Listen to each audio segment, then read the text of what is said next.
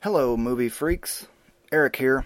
I just wanted to talk to you a little bit here before we get into this week's episode because it is going to be a special episode. It is going to be the first of our classic series. I guess that's what I'm going to call it. Uh, now, for those of you that are very familiar with the show, you probably will know all the history that I'm about to lay down here, but for those of you that don't, uh, I thought I might answer a couple of your quandaries. First of all, why does the show on iTunes start at episode 19? Well, that would be because we started off as a pod show, is what I called it, instead of a podcast, because I put up pictures and shit uh, uh, on YouTube. It was just uh, merely out of convenience. We were just starting off, uh, wanted to build a show, didn't know what the show was going to be, just kind of winging it, and YouTube was the easiest place to start because you just click to upload and you're uploading. It's not like a podcast where you have to, uh, well, let's just say it's a lot more involved getting it put out there and coding and yada yada. And this YouTube was just uh, presented the easiest option. Uh, there also our recording equipment, our recording method at the time was far different than it is now, so have a little bit of forgiveness with the quality of the recording. Basically, Eugene would Skype in, and I would turn my external speakers on my computer towards the microphone, and we would just use one mic via Skype. It was very primitive, but it functioned. And at least for those first 18 episodes before we got banned, uh, for copyrights infringements, for fair use stuff, whatever, doesn't matter. Uh, and as we went along, I figured out what I wanted the show to be. Uh, we both did. I wanted it to be something that you could revisit or somebody could find at a later date and it would still be relevant. I didn't want it to be ultra topical to the movies that came out this weekend. I didn't want to be competing with the hundred other internet sites that were all trying to get, be the first out with the first review of the thing this weekend. It was like th- there's plenty. That position has already been taken by a hundred different sources. I wanted to. We wanted. We both wanted the show to be something that shines a light on the lesser known films that were gems in the rough. You know, I was born in like '79, so yeah, I'm not familiar with the movies of the '70s. I was zero. So, you know, I'm going to have to go back and rewatch those, and I'm sure that stuff, even if you were around at the time, there were things that got lost in the shuffle. And that's what we kind of wanted the show to be, so that you could go back and access any episode at any time and maybe pull a gem out of there uh, that you'd never heard of from who knows, whatever year. Uh, anyway, at least got us to the point where we knew what the show was and were comfortable hosting it. So I still appreciate YouTube for that, even though they kicked us off for dumb reasons. Anyway, uh, the recording quality, yeah, I just bear with it a little bit, and uh, if nothing else, it'll make you appreciate how okay we sound now, maybe. I also changed the intro music and the outro music to our our current jam, just uh, obviously because of those rights issues. Don't want to get kicked off any more platforms. So let us hop into our time machine and go back to September 16th of 2014 to episode 18. And let's see if uh, we had anything worth a damn to talk about. Enjoy! Movie Freaks.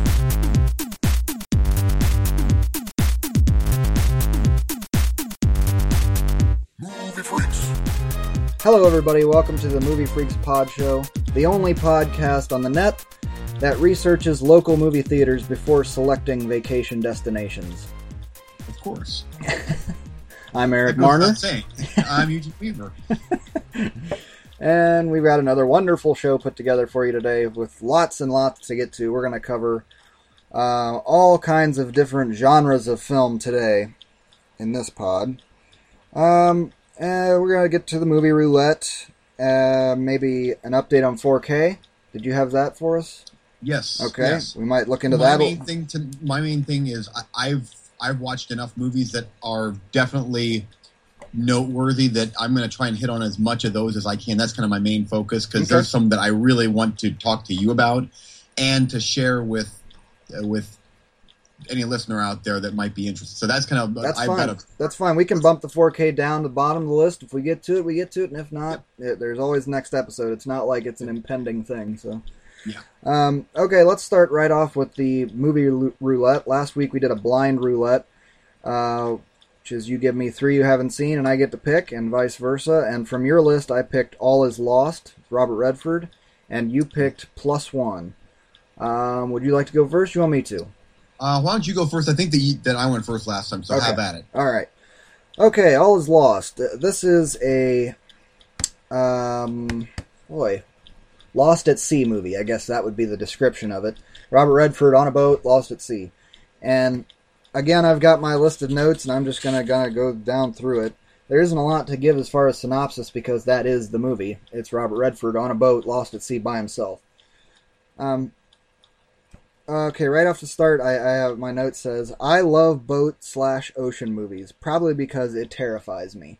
I love like Hunt for Red October, submarine movies in general. I'll I'll, I'll see just about any submarine movie, um, navy boat stuff. I don't know. It's just being surrounded by that big an expanse always is fascinating to me. So when you got Robert Redford, one of the greatest actors ever, and he's going to do this one all by himself, I, that's pretty easy sell for me. The only, well, we'll get to that. I was going to say my only preconceived negative, but we'll get to that. Um, beginning, love the no setup. There is zero setup. This movie begins with him on a boat in the ocean. That's Is it. he the only actor in this whole movie, or is that a spoiler? He's the only act. That's not a spoiler. He's the only actor in the whole movie. Wow, I, and I didn't know that. I knew that he was supposedly, but I, figure figured, well, there's maybe a setup and then a closing thing, but whatever. No, but, there there is Ah. no, there is none. You don't even know why he's out. Uh, what he's doing. You don't even know why he's out in the ocean.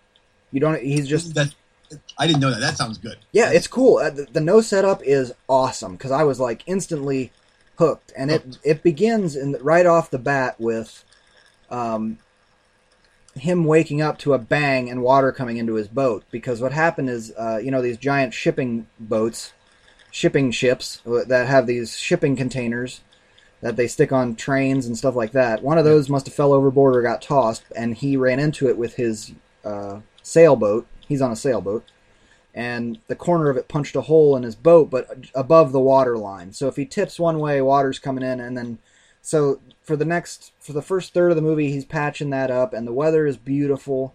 And into my next note, the nice weather is so serene when they're out there and he's by himself, and it's just nice weather. And for a few days, he's patching up the boat. The weather's really good. It's it's beautiful. It's it's it's enthralling. I, I was totally into it. But of course, it's Yeah. uh, well, here you know it's going to happen. Uh, weather's starting to get bad. Dot dot dot. All caps. Hell no. and you know you just see it coming, and the look on his face. He instantly starts preparing, which I liked that uh, too.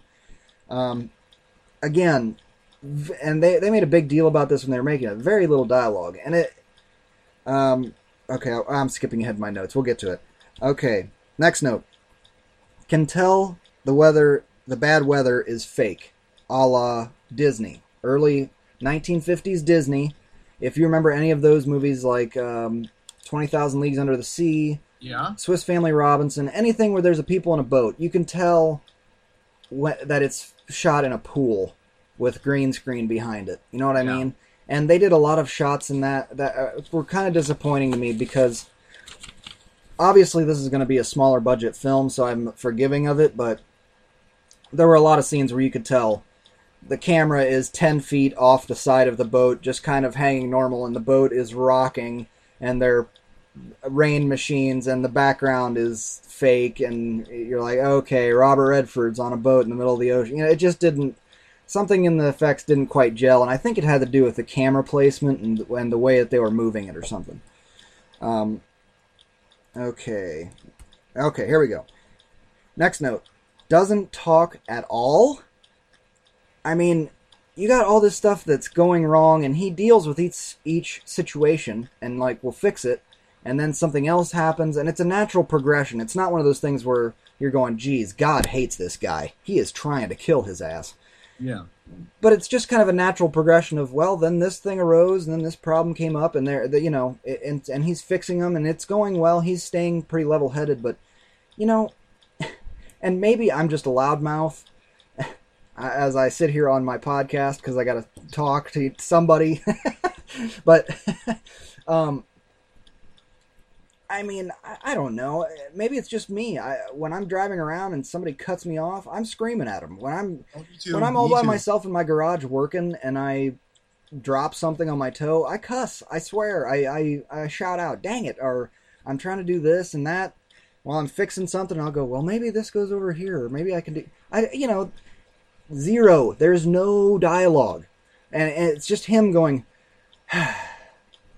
That's you know that's about the most you get out of him for for the bulk of the movie. That's I mean he does speak a little bit, but um, now my next two notes are kind of spoilery, so I'm not gonna say those until you've watched the movie, and I'm sure you will sometime. This would be a wife material movie.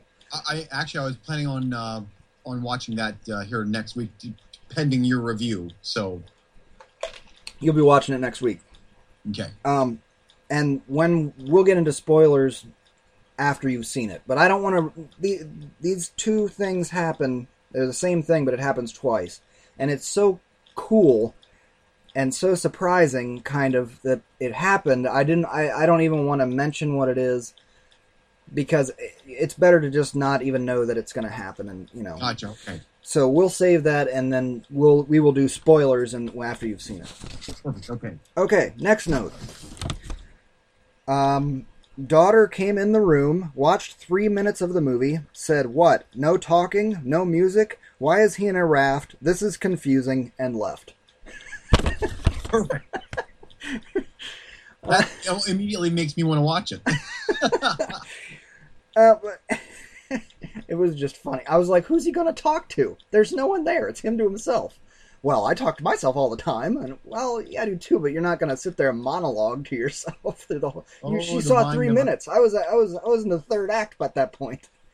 And of course, the one minute that she's in there is the one Yeah. where he gets so frustrated that he looks up to the sky and just screams the f word as loud as possible. Of course, of course. Um. Okay, there there was he, there was a little bit of, of him reading a letter at the beginning, or or reading a diary entry at the beginning, or something. They don't really tell you what. Um, but I don't want to tell you what that was about. It was kind of a ending is the beginning, beginning is the ending kind of thing. Um. Again, kind of spoiler. My next note, so I'm just gonna save that one. But just just in when we're getting into the third act of the film, I'll save that for the spoiler review. We'll just save that. Okay, final note. And this is might be construed as spoilerific, but I'm I'm I don't care because I think if you can't deduce this yourself, you wouldn't even watch this movie. You know it can only end one of two ways. Yeah, And he lives or dies. The end. And as you know, my review or my feelings about open water and buried. oh um, yeah. Then you will know by my review how this is going to end. And I'm giving this movie a thumbs up. I like this Oh. movie. This is a good movie. And, and that that certainly helps. and that right the- that right there gives away the ending. I mean, you obviously, uh, but um, I like the movie. I like the way things worked out. There were it definitely had some negatives, but I'm gonna save that for the spoiler review, and Okay. um, we'll we'll touch on those then. But um, I did like Um, I did like it, and it was well made, and it was an interesting story. I. And you could tell it's. I, I was almost kind of disappointed by the low budget because I want to know more. Why was he out there? Why, you know, I like I have more questions, but at the same time, they're interesting, positive questions where it's like, what did he do then? Who was he? What did he do? I, you don't, you know nothing about the guy at all. Wow. Huh. So one to ten scale, you give it a what? Seven, Uh, eight? yeah, That sounds- I- I'd probably give it a seven, uh, which is Okay. uh, which is a thumbs up. But I'm I'm not going like holy crap. I'm not giving it gem status. Um, But yeah, a, a decent watch, good good family or uh, I don't know if I want to say family, but a good one that you can watch in mixed company. You Gotcha, know, you're not gotcha. gonna. There's not nothing too majorly offensive in here. Good. Yeah, that'll definitely go on the uh, on the watch list for uh, for the significant other. Then. Yeah, I, I encourage you to watch it though in the next week or two so that we can spoiler. I will. Yeah, that'll be something we t- we touch on next podcast. Okay. Over to you, sir.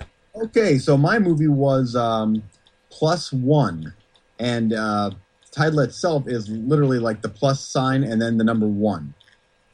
So I'm torn on on how I rate this because watching this movie, um, competently made. The uh, the lead actor is actually the best thing going on in the movie The Purge. He was uh, the creepy blonde smiley guy Oh, with the mask. okay. Yeah. He was the best part of Purge. He was he Yeah. was cool in that, and and he is a good actor. Uh, he he was very good in this too. Here's where I go south on the movie a little bit, um, and I'll just before I even get a, give a synopsis of the movie, I'll say why. I'm 40 years old now, and watching this movie, I'm like, if I would be 20 years younger, I would think this is the coolest thing ever. Uh, now, some movies, some teen movies, I I totally am totally into, and yeah, this is great. Other ones, I'm like, I'm old. this was one of those where I'm like, ah, I'm old. However, I'm going to um, split my review kind of because I want to. I'm I give it a, a middle of the road pass just because I I would have really liked it had I been younger. So that's you know it's my age. It's not A fault a of the movie.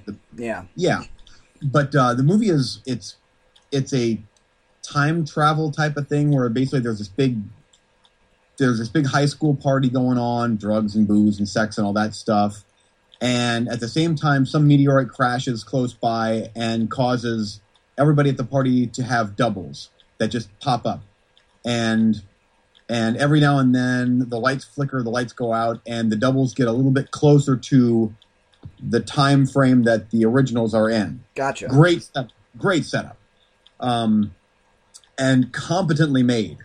Uh, very, you know, I'm guessing it was a fairly low budget, but it didn't show. It was competently made, filmed well. The music is, again, whatever the hip music is now, which I don't really know, but it just seemed like they are definitely catering, catering towards the uh, late teens, early twenties crowd. Um, and, but very much a you have to pay attention because it's it gets pretty crazy with the whole time travel thing and the, these these the, the same your your your double is getting closer and closer to you, and everybody everybody starts to realize things are not as they should be. They're bumping into each other. There are significant others, and they're immediately they want to kill each other. Oh. And Oh no! That's, that, see, I figured you were going to say obviously there's only one way this movie can end. Uh, everybody's blowing each other in the corner, and it's doubles on doubles. but that's I don't want to give too much more away, but basically that's the whole thing, and it's there's a sinister vibe going on.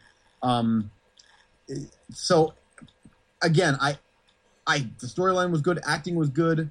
I I I dug everything about it, but I'm like, it's something about it was like, oh, I half the movie was just a, this big rave party and teens and their stupid love interest type stuff. I'm like, come on. I'm like, I know your you know character build up, set up, whatever, but I'm like, I don't care about your dumb your your little one month romance. You're trying to get in the girl's pants and blah blah blah. You know, it's let's get going here. I understand. I totally understand what you're saying. I hear what you're saying. It's a fine movie, just not for you. And I, you know what? I'm going to mark this as a thumbs down. That's the way, because that's kind of what it sounds like to me. It does not. You're not selling me on it that I need to go watch I don't think you this. 'cause I think that you would be annoyed too. The uh, the the the gimmick of it, the whole time travel thing, it, it was really cool. But the fact that it was just teenage, teenage, teenage, and acting like teenagers, and and hey, I I love Harry Potter stuff. I'm I'm huge Harry Potter fan, but something about this, I'm like, oh, I'm okay. I I get it. I'm at a teen party, and I'm I'm an old dude right now. oh, that's so, but- funny. But the whole way through, I I was, what's going to happen next? But when it was done, yeah, I would never, I would certainly never watch it again. But it wasn't one where I'm like, oh, what a waste of an hour and a half. But so it, middle of the road for me. I understand what you're saying. I got you. Yeah. So Okay. Well, good to know. It takes one off my queue. So. yeah. So there's my review. All right. Well, let's uh, charge right into the next round, um, so we can keep things moving here. Okay. Um, you had mentioned earlier in text that you were set up for. You want to do another blind round I, three? yes. Okay. yes. Uh, I would just like it known for the record. Uh, that was your choice. Oh boy. I had other options on the table for you, but you chose to go blind, and I chose to be amusing. Okay. Oh, oh, oh, and you haven't heard my picks yet. I haven't. I don't care. Whatever it is, I win. So oh boy. Uh, yes. Well, you know, I think that uh, in in doing this for the pod, we've gotten a little comfortable uh, recently, and we've been picking stuff that's in the wheelhouse. And so, what I'm going to be uh, giving uh, here is uh, three films that I believe you haven't seen. I will give you most of the synopsis and such, and then at the end, I want you to tell me what the common theme is between these three films. Okay? Okay. We're going to start with uh, 2011 uh, Joel Schumacher film called Trespass with Nicole Kidman. A husband and wife find themselves pushed to their absolute limit when they're held for ransom by brutal thugs who invade their home. Um, number two. Wait, wait, hold on, just pause. this is going to be a Nicolas Cage thing, isn't it? Yes, it is. He's in that movie. I know he is. Yes, it is. Hilarious. Because he has th- he has three movies on here right now that sound okay. So, oh, but you know how it is. You know how it is. Oh, I know how it is. You, you get two good Nick Cages for every eight bad ones. So, Yeah. Oh, that's hilarious. uh, number two from 2012, from director Simon West. And if I'm not wrong, are you not a fan of his? I believe. yes, I am. Yeah. Okay. Stolen. A master thief is ready to leave his criminal past behind, but when his daughter is kidna- kidnapped, he's forced to pull off one last heist. Oh, of course. Well, of course. Uh, and lastly, um, we from 2014, Oh. Rage. When his daughter is abducted, That's great. a respectable businessman with a violent past rounds up his old crew to help him find her by any means necessary. Also star also starring Danny Glover. Um, director, I don't know, but I didn't recognize the name uh, of the director. Okay. But anyway, I think like that one looked pretty good. Rage. Rage. So you have Rage, Stolen, and Trespass, Oh man. and right now you're going, I hate you. Oh. Hey, this is the blind. This is the blind. yes, it is. You know how these Oh. Nick Cage movies go. You could start it Oh, I in know. five minutes, know that this is going to be a piece of shit. Oh, But you're I in for the haul. Like I'm dedicated. I'm stuck. Because at least like with plus one, I was instantly hooked. Like instantly, like okay, this is interesting. But here, you're gonna know pretty quickly. Oh no, it's one of those Nick Cage movies.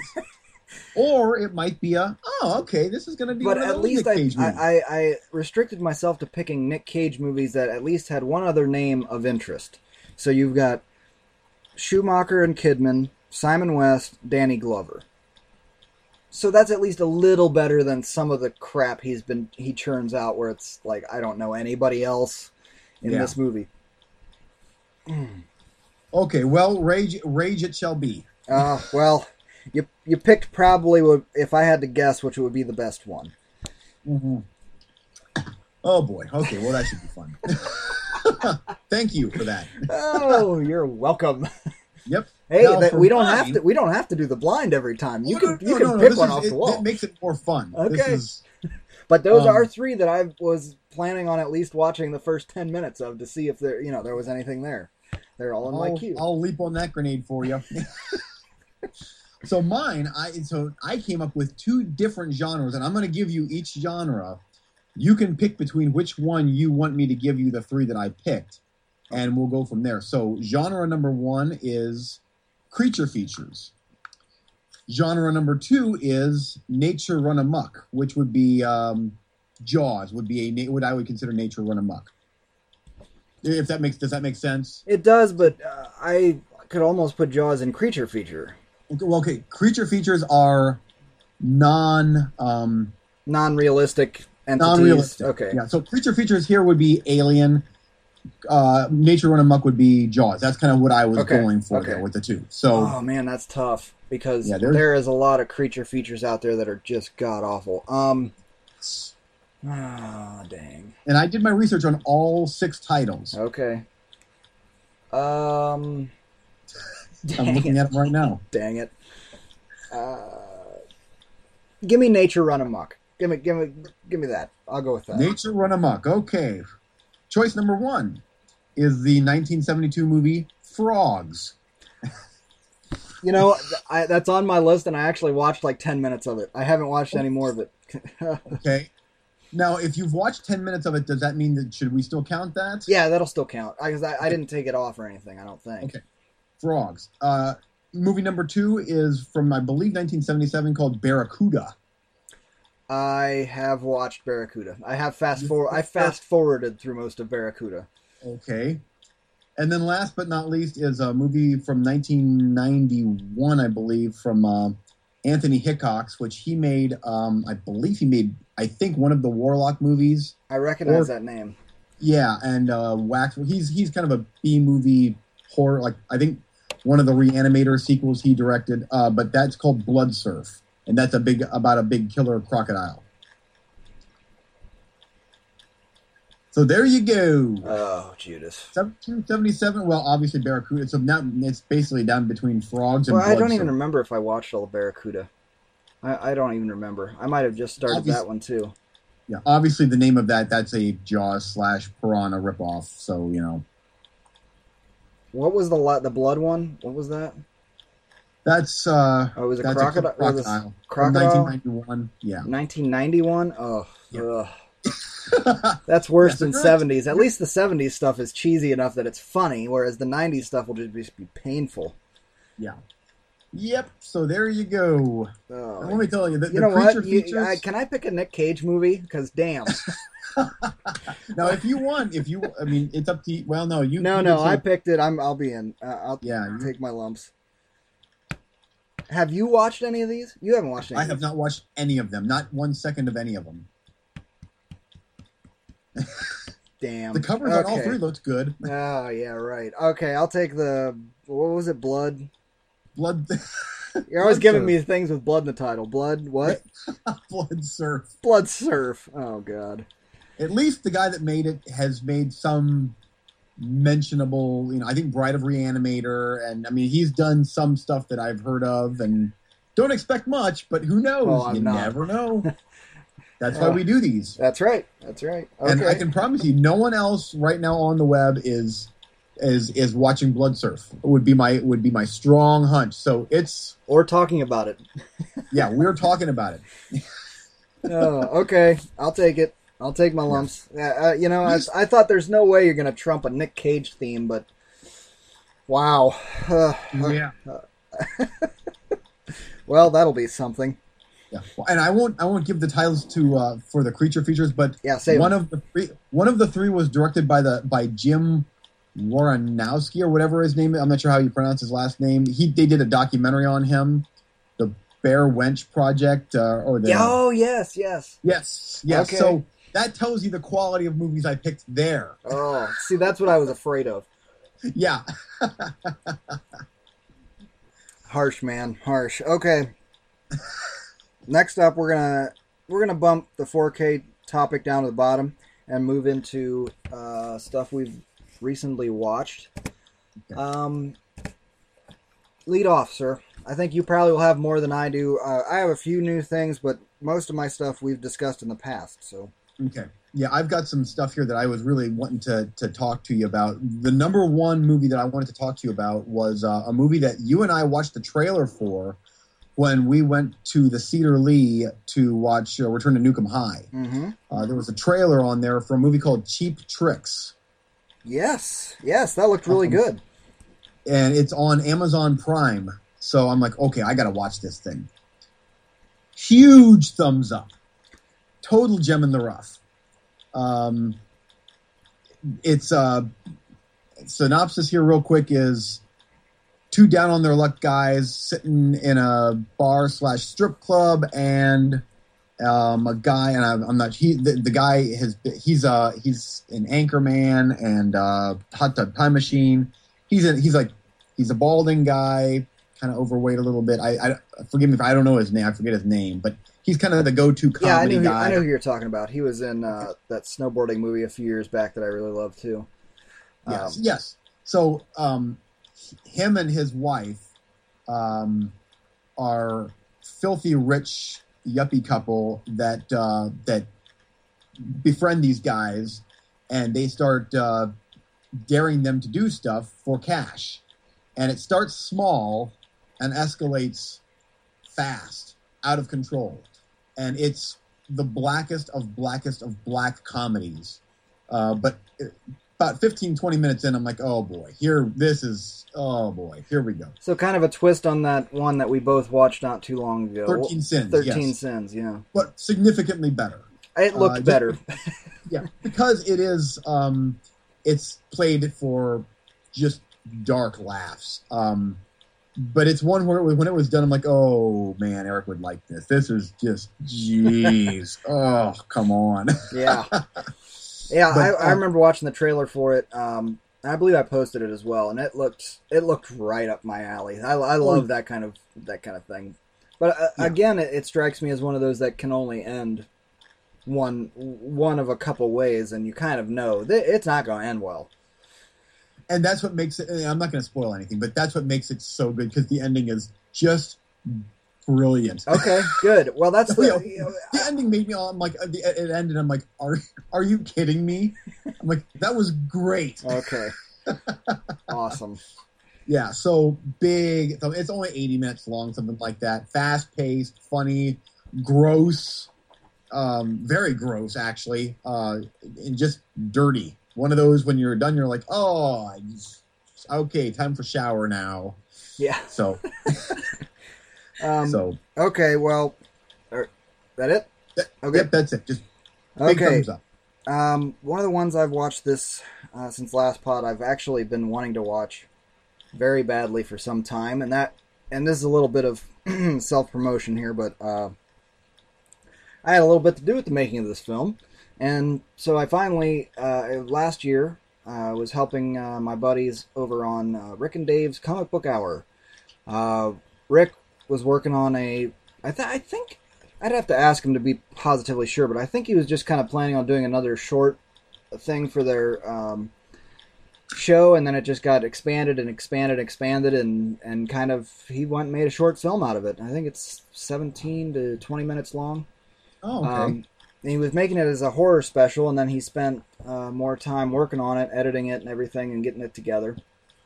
More filming, the story expounded, and he asked me to come in and help with some of the just here and there. I've helped them before in the past on just a, camera, a camera placeholder. I, you know, I'm not I'm not working any magic over there. I'm just uh, just helping out, you know, because I've helped on you know with our short films and whatever. So I've a little bit of experience of oh, I'm holding the camera here, or hey, maybe about this idea or whatever, you know, just dumb little stuff like that. But uh, anyway, so he finally got that done, and I wasn't able to make it over to their party premiere, which sucked, but it just was the way it was. Um, and then they, he gave me a DVD copy of it. I finally got to watch it, and it was it was great. It it's uh, meant to be a. It's called Sabo House, and it's meant to be kind of a. Well, he is a thing called geek horror, which um, it's not meant to be taken like straight horror. You understand? It's it's supposed to be kind of funny horror yeah. and and and it, you know maybe I'm biased because I was involved in it. And at one point he's like, "Hey, we need somebody else to stand in here," so he dressed me up as a cop, and I'm in it for two seconds, but I even forgot about that and was like, "Oh dear lord." So I'm in it for like two seconds, but thank God he was merciful and edited the bulk of me out, as I have no ambitions of being an actor. But I really, it, it was a lot of fun. Of course, I'm biased because I was involved in it, but I had a lot of fun with it it's not perfect. It's no budget filmmaking, and you and I are big fans of no budget filmmaking. Uh, yeah, I'm I'm totally on board. and totally. it's it's available for sale for like a couple of bucks. I encourage uh, our listeners to go give it a shot. At least support no budget filmmaking. And I'll I don't have their his website up. Uh, or I don't have his website right here offhand, but I'll, I'll put it up in the YouTube video so people can uh, go to there. I, I, I wanted to pimp them more and share them more. They have a YouTube channel. They have a ton of videos. Uh, it's Rick and Dave's Comic Book Hour. Uh, if you're into comic books at all, it's a great show. I, it's it. I, I really enjoy it. It's funny. They do little skits uh, similar to um, um, Big Chuck and Little John. For for those Oh, nice. those Yeah. Cleveland, Ohio people like us. Oh, yeah. they do little skits in there that are just freaking hilarious, man. I, I they kill me. Um, so anyway, I want to give a shout out to them and push some traffic their way. All two of the people that listen to our show. Yeah. but at any rate, they're buddies of mine. And I want to promote that stuff, and I, I really enjoyed the DVD, and I'm glad that it's on my shelf as as one of the things that I kind of had a little tiny hand in helping with. And Yeah. Oh, that's cool. Encourage people to go out there and make their movies because you can do it. So anyway, can. that I'm using that one of my slots fully for Sabo House. Oh, that's cool. Go Cool. ahead, sir. Back to you. Okay, now here um, I'm trying to decide if I want to uh, do two and one just because they kind of go a little bit together.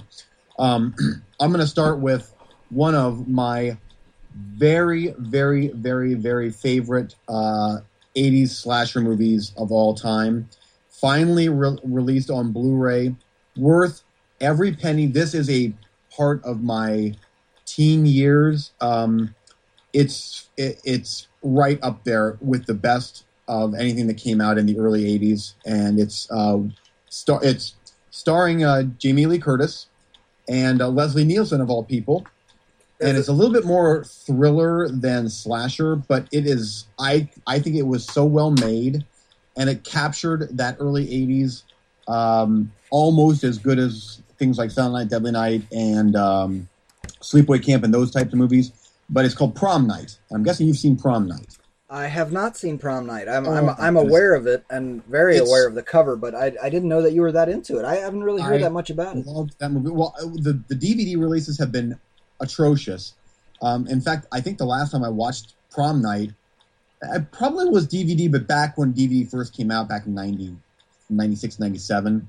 Um, but it's never been, it's never been properly restored or anything like that. So I, I bought it. Just came out, and it's they did a I think a 4K restoration on it. Um, Synapse Films, and it is it's like watching it for the first time, and it is you would totally dig it. Is and it it's one of the where I like it so much. I want you to borrow my Blu-ray of it just so you can watch it. okay? Is it a slasher or what? what It is. It is a slasher, yeah, and obviously it's called Prom Night. They did a remake which was totally hellaciously awful. I watched the trailer for that and it made me want to punch myself in the terrible. face. I hate that trailer. Made me so mad. I was like, I will never watch that. Yeah. Thing. the the original is so cool um, and again it's more it's almost more thriller the first hour is all set up pretty much but that's okay it's like it's you're totally into it and the acting is good and it's well made and it's just that slice of that early 80s slice of uh, high school back then it was just so cool and i've grown up with that movie cool killer uh, and the there's some great chase stuff in the end some um, some good kills, and it it obviously they're playing off of the whole Halloween theme, but that is one of my that could be in my top five favorite slasher movies. How long is it? Um, Um, ninety minutes, something like that. the first whole hour is set up. Nothing. Almost, almost. I mean, there's there's a couple things that go on in it, um, but again, the music, the styles, the acting, the setup, and everything. You have to watch it. Um, it's just you're totally and I'm totally into it, and just how the the killer is just slowly taking his time, getting things in order for what he has to do because of because of obviously the setup in the very beginning. Because there's there's always a setup in the beginning. Something Yeah, yeah. something tragic happens or something bad happens and hence that's why the killer is doing what he's doing or he or she and that's what this is and it's just it works so good um, so huge thumbs up. So i'm gonna piggyback from from that i'm gonna not piggyback but i'm gonna go right into the next slasher movie that i watched um, just because they're both early 80s slasher movies and that's um, a movie called graduation day. And now we're getting into the very soft underbelly of the 80s slasher where um, the more top tier stuff like halloween and even prom night that's that's a fairly well known movie. Graduation day on the other hand is a lot more like um, what's a what's a little seen new year's evil would be maybe something similar Have they Um, filled out this- all the dates yet? Is Canadian Boxing Day a movie where some slasher comes back and he's pissed off about Well, I'm from Canada, eh? And I was Yeah. boxing.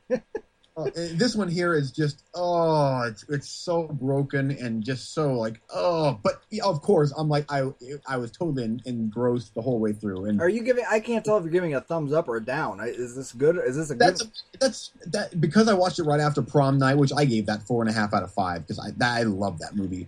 Graduation Day gets two and a half, um, but it is Z grade slasher early '80s. Um, where something happens and then every 10 minutes the killer is killing someone that contributed to what happened in the beginning, yeah, the end. But something about the styles and the music and the the practical effects and everything in on those early '80s movies is just so much fun. so, but here's what's interesting about Graduation Day is I have the Blu-ray of that, and um, I so I watched some of the, the special features on it were a lot of interviews with the people involved in that movie and the producer. This is what I thought was very interesting in this movie called Graduation Day is they actually double billed that movie with John Carpenter's The Thing. So, like in drive-ins or whatever, like it was The Thing and Graduation Day, uh, and they said that they, and even though The Thing bombed back in its original, but it, it was still a big enough movie that it got this little three hundred thousand dollar slasher movie more recognition because it was teamed up with this bigger budget Hollywood movie so it's just weird that that movie was teamed up with John Carpenter's The Thing for yeah. its uh, for its drive-in run or whatever back in '82 or whenever it was. Wow. I thought that was kind of I thought that was kind of nerd trivia type stuff. Yeah, it is, and that's interesting. I also you have to wonder if yeah, I, I mean, because the thing didn't do well. That was that no. did bad and was reviewed bad. Um, yeah, it was. And it was. And trust me, this was too. This was this is okay. Because I was going to say, what if it went on its own? Was it maybe being brought down by the thing, or was do you think it really got more promotion because of the thing? I think it got more promotion because because of the thing. Um, because this was, and, and it was just interesting hearing the producer say how movies were promoted back then versus how they are now. Like a movie like that would just be a, a all of a sudden just pops up on Netflix and it's gone in a month or so, whatever. But there, it got a fairly major theatrical release for a three hundred thousand dollar cheap cash in yeah. on Halloween and any other number of slasher movies, and you know it, it made its money, and um, so it's it's got a little cult following, and so that's the only reason I bring it up is just because. Yeah, that's interesting. Yeah, so that. back in the day, there was just a certain way that movies were promoted, and Halloween was a success, as was Friday the Thirteenth. Hence, every weekend there was a new slasher movie coming out and they like to uh, kill a lot of people on uh, dates that are on your calendar, even if you don't know what they are.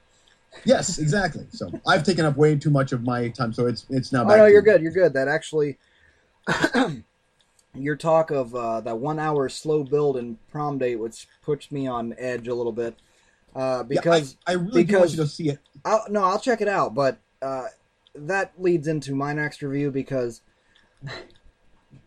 not necessarily in a negative, but uh, one man's uh, slow burn can be another man's boring as shit.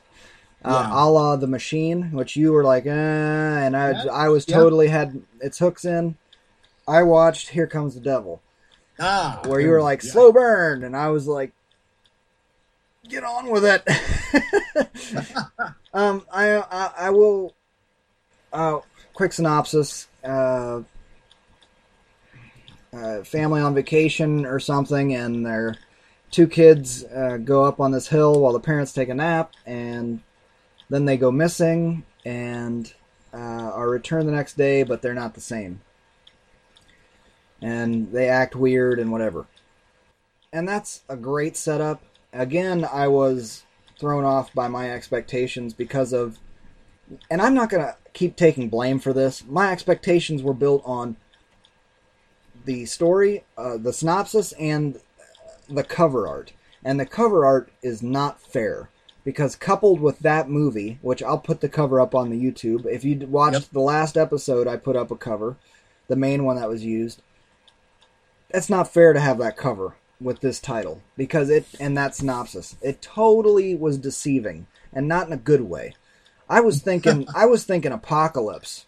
Here comes the devil and and this is unleashing hell on earth and like yep. the end is going to be the apocalypse or something and it wasn't remotely no, like that at no. all this was a slow burn with with the family and the, uh, and you know the the greatest way I can explain how this movie goes is that the second it's over, it bursts uh, bur- bursts into death metal and credits, and and which you're giving me double thumbs up on. I'm going, ah, that's Eugene. No, no, no. It's it, no. A lot of times that works and that's fine, but they didn't do anything shocking enough for that.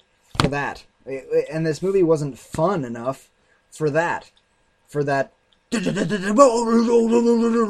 like, dude, you you aren't that movie. Like you were doing some sort of very intimate family drama, and I get frustrated when okay, the kids come down the hill and they're acting different, and they believe they were through a very traumatic experience, and that's understandable. But when the kids don't talk, that frustrates the crap out of me, and they do that a lot in movies, and it's like, dude, I understand you went through a traumatic thing, you got to talk about it a little bit. Kids talk, and even if they're it was so traumatic that they're not talking, there comes a certain point where a thing happens three or four times, or five or six times, where you're going, okay, enough of this bullshit. What the hell happened? You know, yeah. that where the parent should be saying that to the kid, where the parent should be just throwing it down. Okay, look, we, whatever it was was uncomfortable, and I'm sure it was horrible. It's time to talk it out. We got to know what happened before we can fix the problem. And there wasn't that. It was just, let's speak. Oh, the kids aren't speaking. They don't speak. They just nod. And occasionally they'll say yes or no. And at what point do you go? You look at him and you go, "What the f?" like, I mean, my kid, I'd be looking and go, "What? Speak? What? What? What's the problem?" You know. But they don't do that. They just let it go, and the, and and the weird shit keeps happening and happening and happening, and it's repetitive. It's the same thing every time. It's like, okay, it's nighttime. As soon as the kids fall asleep, all the lights start flickering, and you're floating, and there's uh, earthquakes. Uh, get on with it. You know, like you got to give the audience a clue along the way. You got to every every so often you got to give us a clue. Give us another hint to keep us guessing. Don't just keep us in the dark the entire movie. But uh, they did they did wrap things up. I mean, you got the whole gist of it. you got the whole right? gist of it at the end, yes. But it was just come on, get on. Yeah. You know, again with you at the machine, I'm going this is taking way too long to get to this apocalypse shit that I have been sold on the poster for this film. and then at the end, it's not the apocalypse shit that you've been no. sold on the poster of the film. It's it's and and the material is disturbing. The subject matter, I'm obviously not going to spoil it here, um, but it kind of I'm I'm I am uh, preface. I am giving this a thumbs up. It's a good film. It's interesting. I, I I'm not me. I won't ever watch this again. I, I didn't care, you know. And and when they got to the disturbing nature of this film, because when you have "Here Comes the Devil" in that synopsis, that title in that synopsis, you know you're going to be dealing with disturbing shit. And yeah, when it finally gets around to revealing what the disturbing thing was, you're so kind of put off by it because it was happening before they went up the mountain. You're so yeah. put you're so put off by it that the supernatural stuff doesn't even have any weight. Like at that point, you're like, well, screw them. I, I don't even care. I don't even. I was like, I don't even care about the supernatural. I mean, it's in, the supernatural stuff was interesting. If they wouldn't have had that tidbit in there, it would have been really cool. But again, I've got to be vague so I don't spoil it for you. But I know, yeah. The, the dis- and, and I think that that's a prime example of just different genres, different different types of movies that were because I thought it was great. The more I thought about, it, the more I'm like that. I I thought that was such a great movie, but it's just one of those things where it's like there are certain genres that I think that we're very forgiving of. That every person has their own types of movies that they just love and that connect with them or click with them. And like that one there, I'm like, oh, that that clicked with me. I was cool. I, I oh, dug sure. that. I just I get frustrated because I'm like, oh, if you would have just dropped that one aspect and stuck with the supernatural stuff, that would have been so much better and so much more interesting. And it could have ended. It should have ended the way that the Storage 24 ended. Take I oh, mean yeah. which which wasn't a great movie, but take that ending and put it into this context. You know you know what I'm saying? Like that would have been yeah. sweet, but uh, they they went with let's be dark and edgy and disturbing with this uh, subplot, and I was just like, by the time they revealed it, I was like, oh screw them, you know. they deserve I'm, it. I'm glad that that's what happened to them. I, I don't even care. yeah. no, I do understand. I totally understand, and it's yeah. I, I, do give it a thumbs up though. It's it's a good film. Uh, you know, it just eh, eh, um, forget it. Yeah. anyway, Yeah. bounce back to that. Also wraps up from our previous episode. Uh, it's kind of a continuation of that discussion. If you haven't seen that, listen to that episode. Go listen to that one, and then you'll understand more of what we're talking about.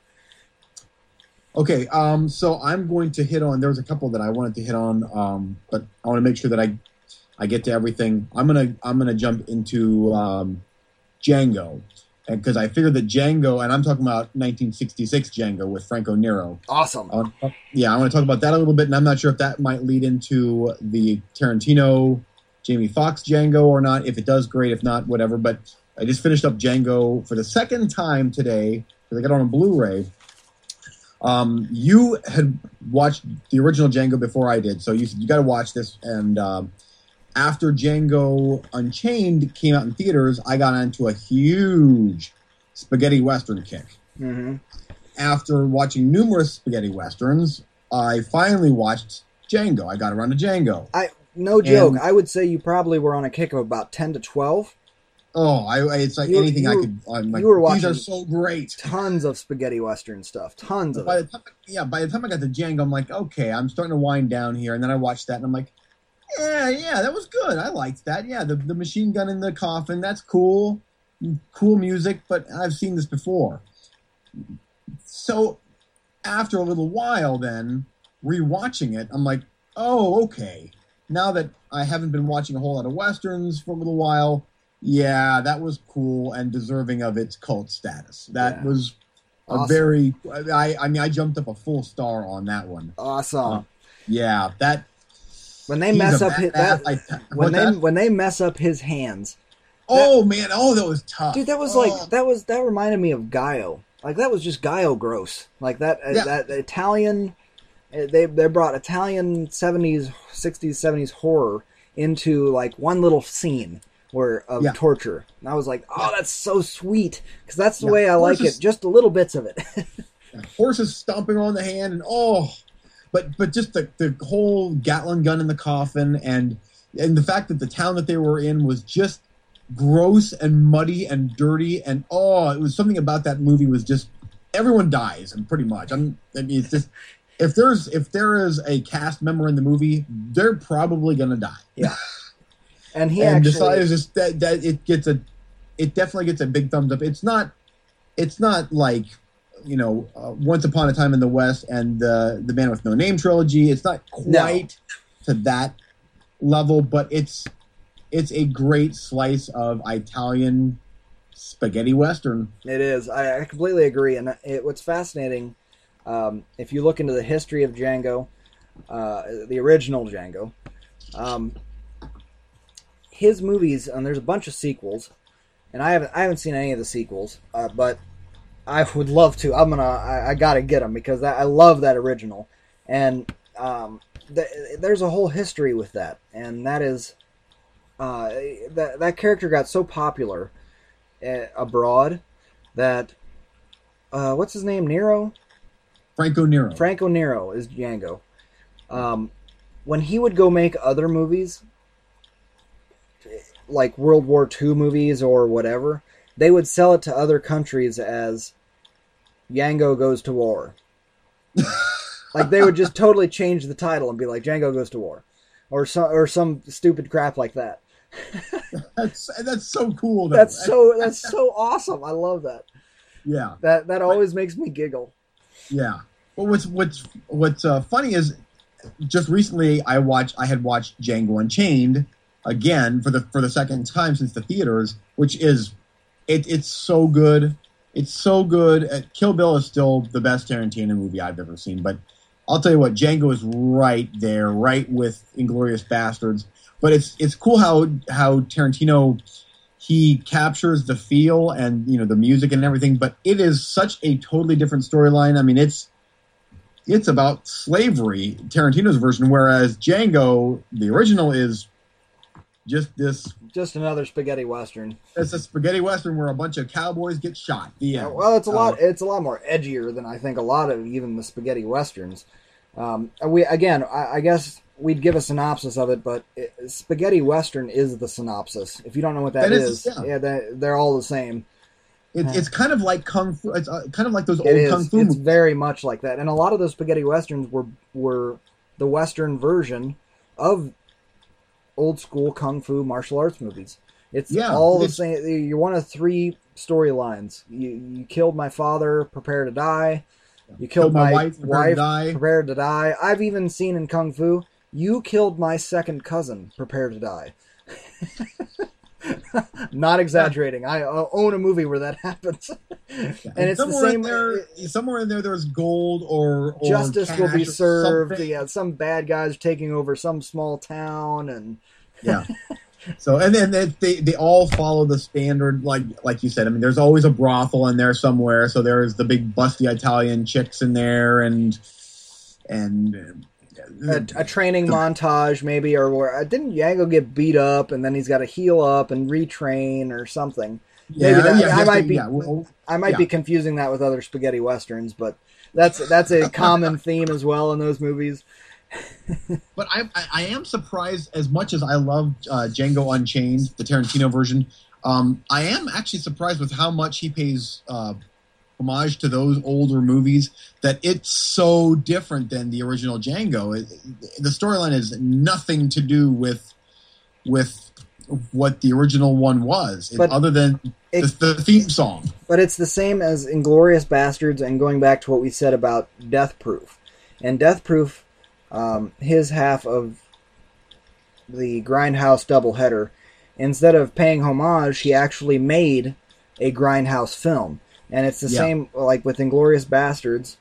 He took, you know, the plot out, uh, the outline, basically, of one Grindhouse movie and made a Grindhouse movie. Not paying homage, not a remake, and it's the same with Django. He took kind of a character and an idea and just went balls out, made a, his own Grindhouse movie that, in a way, pays homage to the whole subgenre of like spaghetti western. With the uh, Inglorious Bastards, it was the Grindhouse war movie, and Yeah. with this, it's the Grindhouse spaghetti western.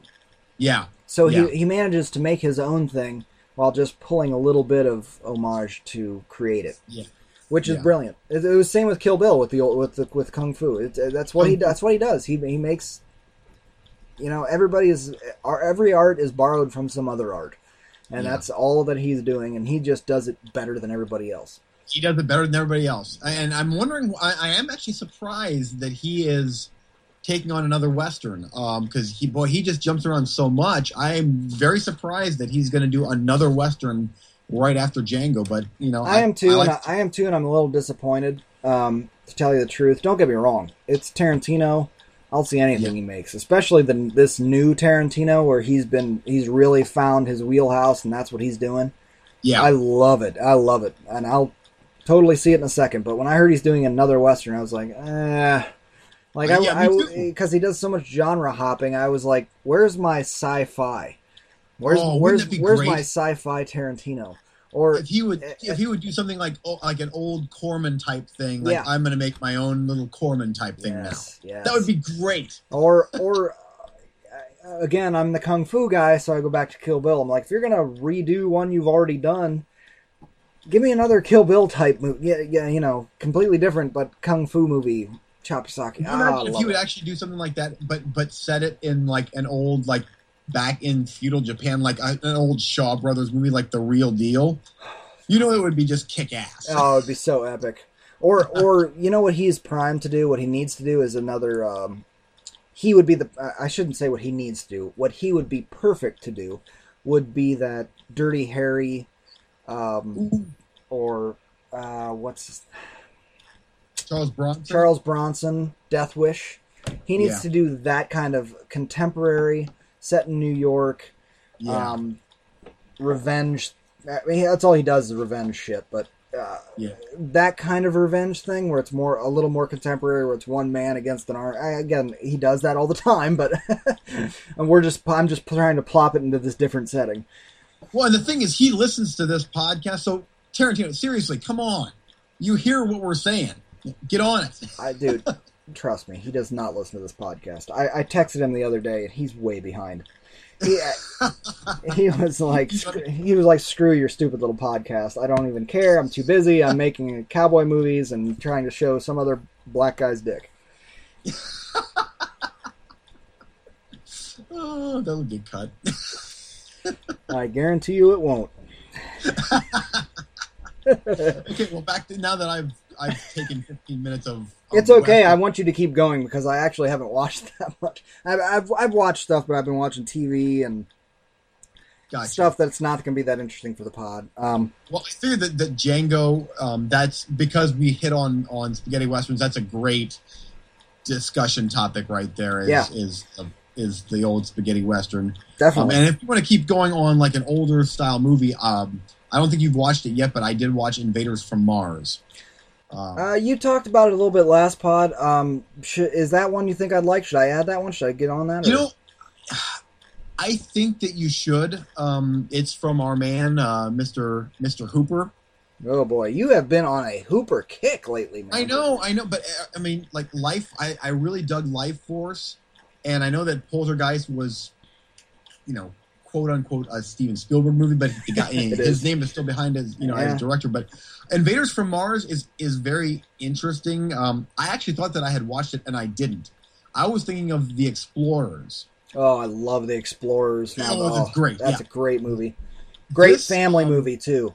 Yes, and and speaking of which, this was a family movie, but it felt like it it, it didn't want to be, but it was it, it had to be. The whole way through, I'm like, boy, this feels like he's trying to make an, a horror movie, a horror sci-fi movie, and he's not allowed. Uh, so, it's basically it's, it's I mean, in, Invasion of the Body Snatchers is basically that's your storyline. That's all you need to know. It's in, it's Invasion of the Body Snatchers, but it's called Invaders from Mars, and it's it has the the Goonies type feel, like you 84, 85. So it just it felt like a Goonies type movie or that that type. Um, but you're a sci-fi guy, and you like the. I, think you should give it a chance, but just keep in mind who made the movie. It's a Cannon movie, by What- the way. okay, I'm watching it. What year is Yeah. it? Yeah, the Cannon movie, the Cannon logo came up. I'm like, oh, here we go. There we go. what year is it? What year was What's that? Do you know what year it Uh, was? 80 it was 84 or 85 is when Uh, it came out. Good, good deal. I'll, I'll watch it then. Yeah. I'll definitely But, add yeah. that one then. Yeah. Okay. Um. Oh, and Stan Winston did the uh, creature effects in it. Nice. So there's that. Nice. Yeah. So I'm like, oh, okay. So it, it but it, it just felt like, and I've, uh, again, again, Cannon. They they just love to just throw money around. I'm like, this movie had a fairly decent budget, I think, but I'm like, oh, something's not quite right here. But it's still, I'm watching it and I'm enjoying it, but something's off. but oh, I know what it is. It's Cannon. That's what it is.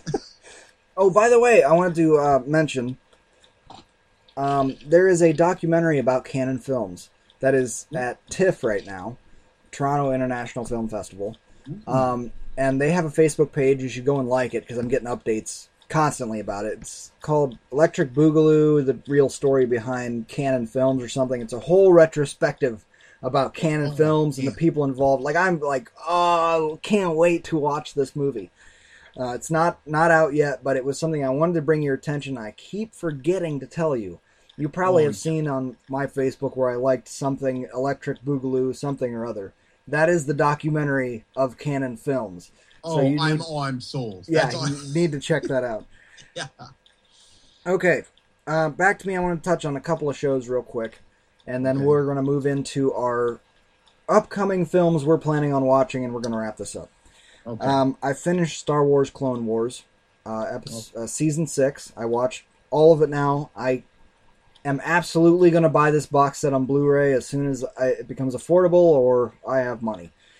I absolutely loved it. The last season was produced with Netflix, so I thought maybe there's going to be a dip or a change. It was astounding. The stuff, the the last few episodes were just astounding. It's great. Oh, I loved it so much. Any Star Wars uh, aficionado or nerd, get, just watch it. Get into it. It's awesome. I also uh, finished up season two of Batman: Brave and the Bold, which wasn't a cartoon that I thought I'd get into it uh, on Netflix, but it it's kind of like uh, a throwback to the '66 Batman, Adam West, uh, Okay. Burt, Burt Ward, which I, I'm kind of more and more am, am understanding because that was not my time. So I'm just like, oh, it's cheesy and campy and stupid, Yeah. but You know, it, it was a stepping stone to getting comics into the mainstream. So I'm being more and more forgiving of it. And that, that actually, the Batman 66 is, uh, if it hasn't been released yet on Blu ray, it's being released very soon. They finally got around to fixing all the rights issues with everybody involved in that. Uh, that's the only reason it, has been on bootlegs for years, literally until uh, the last year, uh, oh. where they finally got all the rights issues worked out with whoever the rights are involved with. DC, Warner Brothers, this person, that person, whatever. Over the years, it just got so convoluted, nobody could ever get it uh, straightened out. Um, and they finally reached some sort of universal agreement, and it's coming out on DVD and Blu-ray. And I, I'm gonna probably have to own that because I got to give that a shot. Um, but this cartoon was kind of an homage to that era of Batman, where it's a little happier and whatever. And I got to tell you, I, I I gave it a chance because it was Batman that I could watch with the kids and a lot of Batman, even the animated series, the original from uh, Batman animated series from the 90s, that I kind of came up with. Not all of it is kid friendly because it's dark. It, it's that's my Batman. That's what I came up with. So seeing the campy stuff, it was hard for me to get into. But I'm enjoying it. There's a lot of uh, good cameos and uh, from B villains and B uh, heroes, and so they're throwing a lot of everything at the wall to just we can do whatever we want in the show. It's a kid show, so everything flies, and they're doing Bat-Mite and Bizarro and all these w- weird sub characters. So I'm enjoying that, and it, there's only three seasons of it, so I, am gonna finish that. But um, anyway, does, Bat- does, Batman shoot a lot of people and drive up the side of walls? And no, no, he not, does not, not in. No, he doesn't do that. No, there's none oh. of that. it has it uh, you know has a lot of cool interactions with just um, like Blue Beetle and uh, Superman, and you know there's a lot of DC people that come in there that you don't see a lot in the mainstream kind of stuff. It's all stuff that was in comics, but yeah. seeing it even brought from the book to the screen, even if it's a small screen on this campy little show, it's still fun. So it's good, you know, to have a Batman that you can expose to your kids, and it's no big deal. Gotcha. Now, real quick about Star Wars. Um, the last season was that done? I'm guessing that was done like that was made before the the selling of Star Wars and Lucasfilm to uh, Disney. I don't know. I would have to look into that. I'm just I'm curious just because things have changed so much since that happened. They have, but Lucas is li- listed as um, executive producer on all these all these seasons from the very okay. beginning, he was listed as um, a, a, creative consultant, executive producer, or whatever it is. He has he has credits right off the bat. He's the first credit. So, at some level, he was involved in this show. Um, okay. Whether it's in name only, if he sold his name for that, that's on him. I, I, I, it's yeah. it, it's so good. I have to think he had some sort of involvement, though. Because I'm not sure how involved he is with the new movie. I'm guessing not a whole lot, but I, I wasn't sure if he if, is. He that... Uh, oh he was he is on like as creative consultant and stuff like that. Like they are using him as the vault for what do you think about this? Uh, uh, from my understanding of it as an outside, obviously, I I have Tarantino's number in my phone. I don't yeah, have, yeah, so... I don't have Lucas. Don't be stupid. but but from what I understand, he is very much involved in the making of these new films. So anyway, um, let's move on to a new little thing we want to add at the end of every show. We're going to give you a little tease of what we have on deck uh, for what we plan on watch watching before the next episode. Yep. Um, I'm always adding and deleting stuff from my queue, so it's a constant wave of fluctuation. But I'm going to run through these real quick, and then you can run through your list, and we're going to be done. Okay. Uh, Filth was added to Netflix recently. Ooh, yes, it was. Yes, sir. Oh, it's yeah. on there. Uh, that well, is. I'm, I'm, I'm going to piggyback on that one because that's that one will be one that I watch in the very very immediate future. Me too. That that one and Blue Ruin are the two that are top of my list that I want to watch as soon as possible.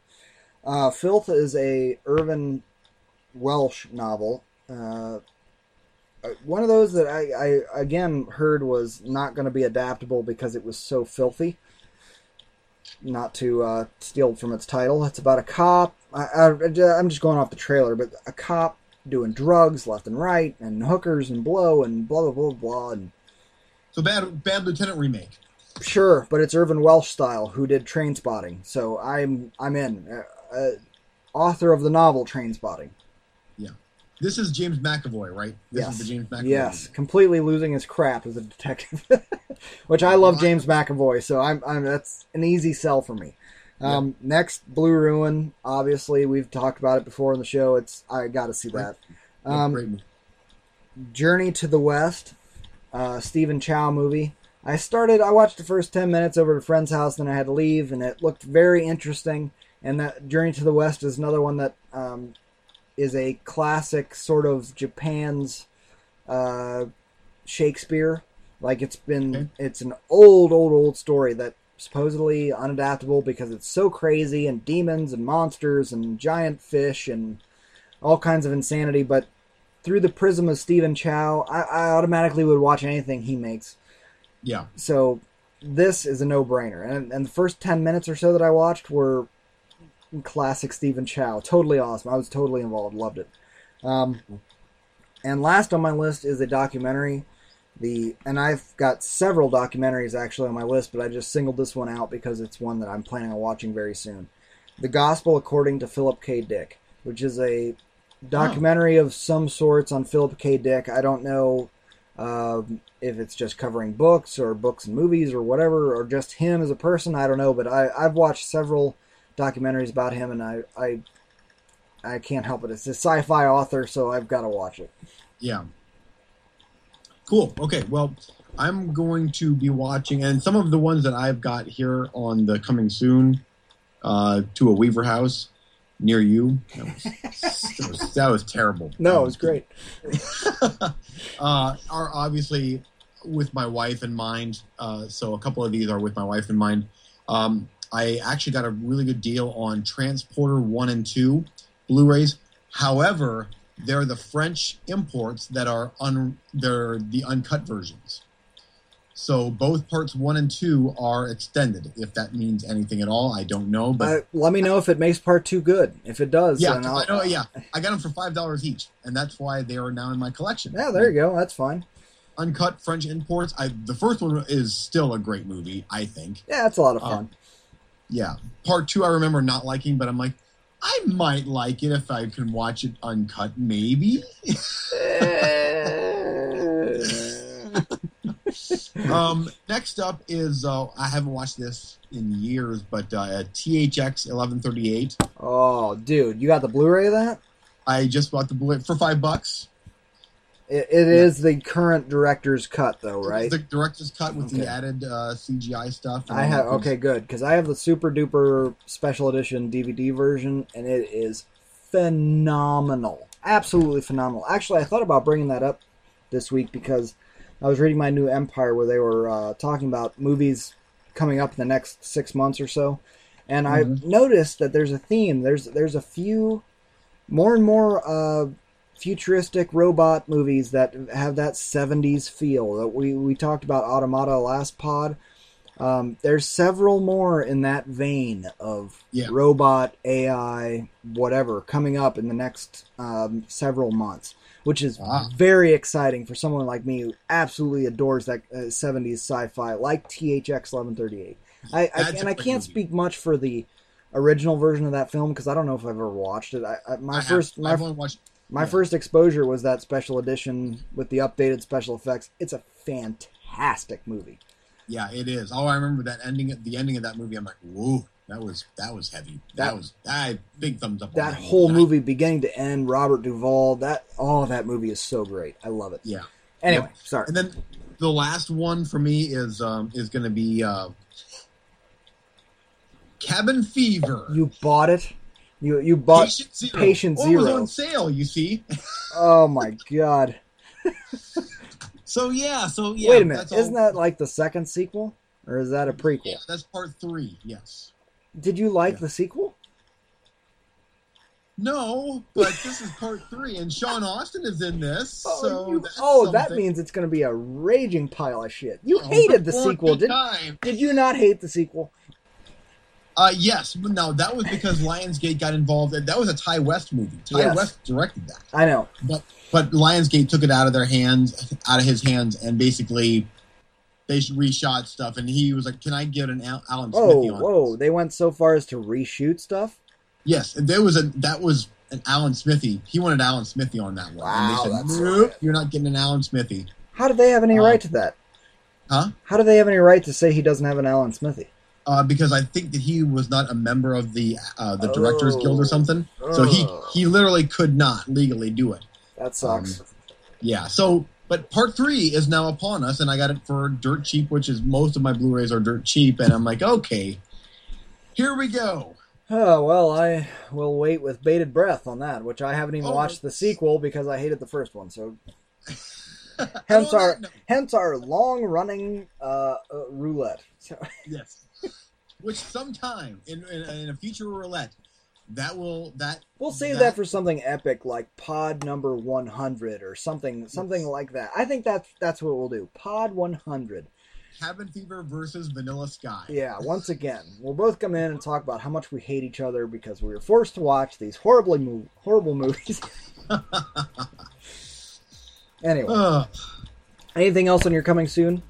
That's it. That's that's that's more than enough till next week. Yeah, yeah, and, and we're not promising reviews for these movies next pod. We're just telling you what we're planning on watching in the near future. It may be a couple of pods till we get to them all. Um, as always, you can get a hold of us at moviefreakspod at yahoo.com with movies you want us to watch, uh, questions, topics, whatever. Um, and that's going to be it for this episode. I'm Eric Warner. I'm Eugene Weaver. See you next time.